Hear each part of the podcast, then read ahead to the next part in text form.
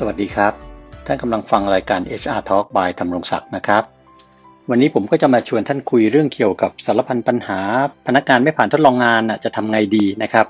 เนื่องจากผมก็มีคำถามเข้ามาค่อนข้างบ่อยครับ เกี่ยวกับเรื่องของการไม่ผ่านทดลองงานเนี่ยแหละครับ ก็เลยวันนี้ก็เอามาเคลียร์กันเลยนะฮะท่านที่ปฏิบัติอยู่จะได้เข้าใจว่าเออจะทำไงกับลูกน้องเราดีในเรื่องการไม่ผ่านทดลองงาน หรือแม้แต่ท่านเป็นพนักงานทดลองงานฮะท่านได้ทราบว่าถ้าท่านไม่ผ่านทดลองงานเนี่ยมันจะมี วิธีปฏิบัติยังไงจากทางหัวหน้าเราบ้างนะครับในการรับพนักงานเข้ามาทำงานเนี่ยนะครับ ผมว่าส่วนใหญ่อะน่าจะสักร้อยละเก้าสิบเก้าสิบห้าอะไรขึ้นไปเนี่ย มันก็น่าจะผ่านทดลองงานนะครับ แต่ว่ามันอาจจะมีส่วนน้อยอะที่มันไม่ผ่านทดลองงาน ซึ่งอาจจะเกิดจากสาเหตุหลายอย่างครับ เช่น อาจจะเกิดจากพฤติกรรมในการทำงานระหว่างทดลองงานเนี่ยมีปัญหา เช่น มาสายเป็นประจำ ลาป่วยบ่อยมาก มนุษยสัมพันธ์ไม่ดีพูดจาไม่ดีกับเพื่อนร่วมงาน หรือทำงานไม่ได้ตามเป้าหมาย ไม่ได้ตามประสิทธิภาพที่มีอยู่อะไรก็ตามเนี่ยนะครับ อันนั้นแหละครับก็มักจะเป็นปัญหาละในเชิงพฤติกรรมหรือการทำงานซึ่งเราจะมาคุยกันนะครับ ก็มาสู่คำถามเลยแล้วกันนะครับอย่างคำถามแรกเนี่ยถามว่าบริษัทมีวิธีไหนบ้าง ในการปฏิบัติกับพนักงานที่ไม่ผ่านทดลองงาน และจะตัดสินใจว่าจะไม่รับเป็นพนักงานประจำยังไงได้บ้างนะครับ จริง ๆ แล้วการที่พนักงานเข้ามาทดลองงานเนี่ยผมว่าสิ่งหนึ่งที่หลายบริษัทลืมหรือไม่ได้นึกถึงก็คือ แผนการสอนงานในช่วงทดลองงานนะครับ จะให้เขาทำอะไรบ้างครับ จะต้องมีแผนให้ชัดนะครับ จะทำอะไรบ้าง เนื้อหาที่จะสอนมีอะไรใครเป็นผู้สอนงานให้กับพนักงานทดลองงานนะครับ ในช่วงระหว่างประมาณ 119 วันเนี่ยสอนงานอะไรนะครับ แล้วสอนแล้วเขาจะทำอะไรได้บ้าง จะติดตามผลการสอนงาน แล้วก็มีการฟีดแบ็กเขายังไง มีการประเมินผลการระหว่างการทดลองงานเป็นยังไงให้มันชัดเจนอะ ไม่ใช่มาก็เอางานอะไรไปโปะโปะให้เขาไปเรื่อยๆไอ้งานค้างจากคนเก่าที่เขาลาออกไปไปโปะให้คนเข้าใหม่เอออย่างเงี้ยโดยไม่มีการสอนงานนะครับ ก็ยัดยัดส่งส่งให้ทำไปชี้ชี้บอกบอกให้ทำไปอย่างเงี้ยถ้อย่างนี้ไม่ใช่การสอนงานแล้วนะครับงั้นถ้ามีการ วางแผนการสอนงานให้ดี แล้วก็มีการสอนงานการติดตามผลประเมินแล้วก็ feedback กันเนี่ยถ้ายังไม่ผ่านทดลองงานเนี่ยหัวหน้าก็ต้องแจ้เชิญพนักงานทดลองงานมาแจ้งผลนะครับ ว่าไม่ผ่านทดลองงานนะครับ ส่วนมากก็จะให้น้องเขาเขียนใบลาออกไปจะได้ไม่เสียประวัตินะครับ แล้วก็จะคุยกันว่าจะออกเมื่อไหร่อะไรก็ว่าไป ซึ่งจากประสบการณ์ผมส่วนมากก็ยอมเขียนใบลาออกครับเพราะได้ไม่เสียประวัติอะเพราะถ้าพนักงานไม่ยอมเซ็นหรือเขียนใบลาออกเนี่ยบริษัทต้องแจ้งเลิกจ้างครับ พร้อมกับจ่ายเงินนะครับ จ่ายอะไรบ้างครับ ถ้าพนักงงานทดลองงานมีอายุงานนับแต่วันเข้าทำงานเนี่ยตั้งแต่ 120 วันขึ้นไป บริษัทต้องจ่ายค่าชดเชยให้ 1 เดือนครับพูดภาษาชาวบ้านกันแล้วกันค่าจ้างตาสุดท้ายอะ30วันนะแล้วก็มีค่าบอกกล่าวล่วงหน้าอีกประมาณ 1-2 เดือนครับ แล้วแต่บอกถูกจังหวะหรือผิดจังหวะนะครับประมาณนี้แหละ อันนี้ในกรณีที่พนักงานทดลองงานเนี่ยไม่ยอมเขียนใบลาออกนะครับ แต่ผมบอกแล้วส่วนมากจะเขียนครับเพราะไม่อยากเสียประวัติ ไม่งั้นเวลาไปสมัครงานในที่บริษัทใหม่เนี่ยก็ต้องไปตอบในใบสมัครกับว่าออกจากที่เดิมเพราะอะไรก็ต้องตอบไปตามตรงว่าถูกเลิกจ้างเพราะไม่ผ่านทดลองงานซึ่งมันก็ดูไม่ดีถูกไหมฮะแต่ถ้าตอบว่าลาออกเองก็ยังโอเคกว่านะครับคำถามต่อมาครับ ถามว่ากรณีที่บริษัททำหนังสือเลิกจ้างเพราะไม่ผ่านทดลองงานบริษัทต้องจ่ายอะไรบ้างอะผมบอกไปแล้วนะครับ ค่าชดเชย ตามอายุงานนะครับ ซึ่งก็ตามมาตรา 118 ของกฎหมายแรงงานนะครับ ไป search คำว่ากฎหมายแรงงานใน Google ก็ได้ครับ แล้วดูมาตรา 118 เอานะครับ ค่าบอกกล่าวล่วงหน้าก็อยู่ตามมาตรา 17 นะครับ ของกฎหมายแรงงานนะครับ หรือท่านไป search คำว่าการบอกกล่าวล่วงหน้าต้องบอกกล่าวอย่างไรให้ถูกต้องใน Google ครับ ผมเขียนเอาไว้แล้วฮะ ท่าน search คำนี้เข้าไปมีแน่นอนนะครับ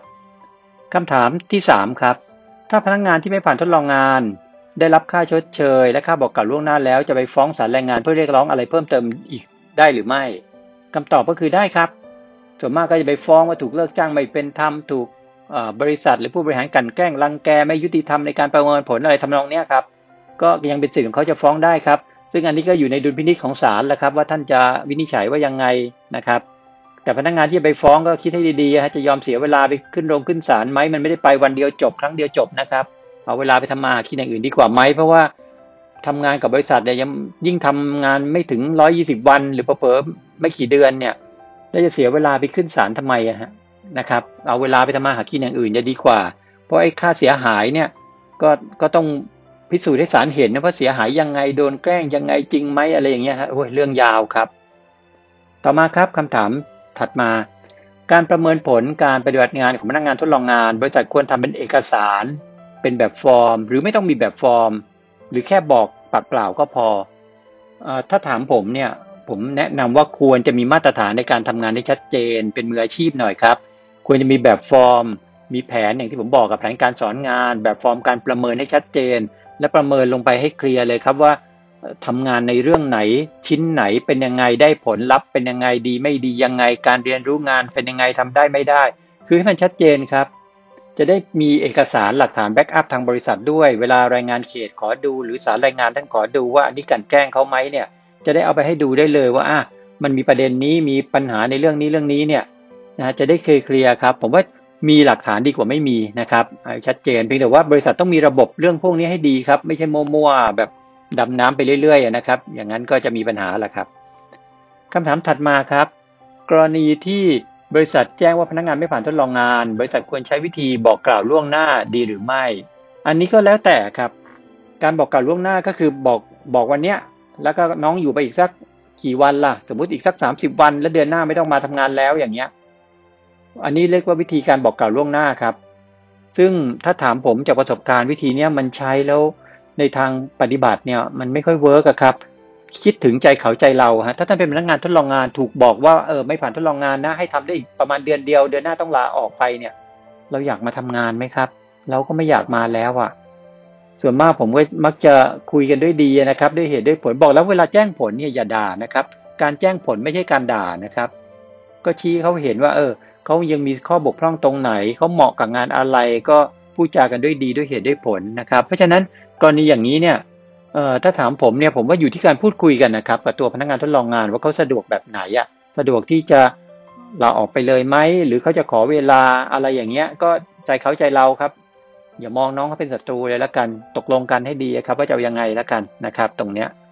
ส่วนมากผมมองว่าจะมักจะมีปัญหาระหว่างหัวหน้ากับลูกน้อง คือหัวหน้าไปด่าลูกน้องไงครับ ถ้าเป็นอย่างนั้นมันจะคุยกันลาบากแล้วนะครับ มันตรงเนี้ย ผมว่าคุยกันด้วยดีดีกว่าครับ เหมือนพี่เหมือนน้องอะนะให้มันเกิดธรรมนภาพที่ดี ให้น้องเขาเห็นว่าพี่ก็ไม่ได้รังแกอะไรน้องเลยนะ ว่ากันตามเนื้อผ้าครับ เหมาะหรือไม่เหมาะยังไงนะ ผมก็เคยมีครับลูกน้องเก่า ผมไม่ผ่านทดลองงานก็มีครับเข้ามา ซึ่งเราก็ฟีดแบ็กเขาตรงไปตรงมา แต่ไม่เคยด่าเขาเลยนะครับ และยังแถมช่วยดูงานที่ใหม่ให้เขาด้วยว่าเอองานแบบนี้น่าจะเหมาะกับน้องมากกว่างานตรงที่บริษัทนี้นะอะไรอย่างเงี้ยเพราะถ้าทำที่บริษัทนี้เนี่ยพฤติกรรมแบบนี้มันอาจจะไปกันลำบากอะไรอย่างเงี้ยก็พูดเขาตรงไปตรงมาครับพาไปกินข้าวเลี้ยงส่งอะไรกันปกติอะครับ ซึ่งส่วนตัวผมผมไม่เคยมีปัญหาอะไรกับเรื่องพวกนี้เลยนะครับเพราะเราคุยกันด้วยด้วยภาษาพี่ภาษาน้องกันนะครับ ก็หวังว่าท่านคงจะได้ข้อคิดแล้วนะครับ ในการ นำไปใช้ปฏิบัติกับน้องที่ไม่ผ่านทดลองงานนะครับนะครับ แล้วก็อย่างที่บอกครับ การสื่อสารที่ดีเนี่ยจะทำให้เราเข้าใจซึ่งกันและกันได้ดีขึ้นครับอะวันนี้ก็หวังว่าท่านจะได้ได้ไอเดียไปใช้กันแล้วนะครับสำหรับพรุ่งนี้จะเป็นเรื่องอะไรติดตามนะครับ สวัสดีครับ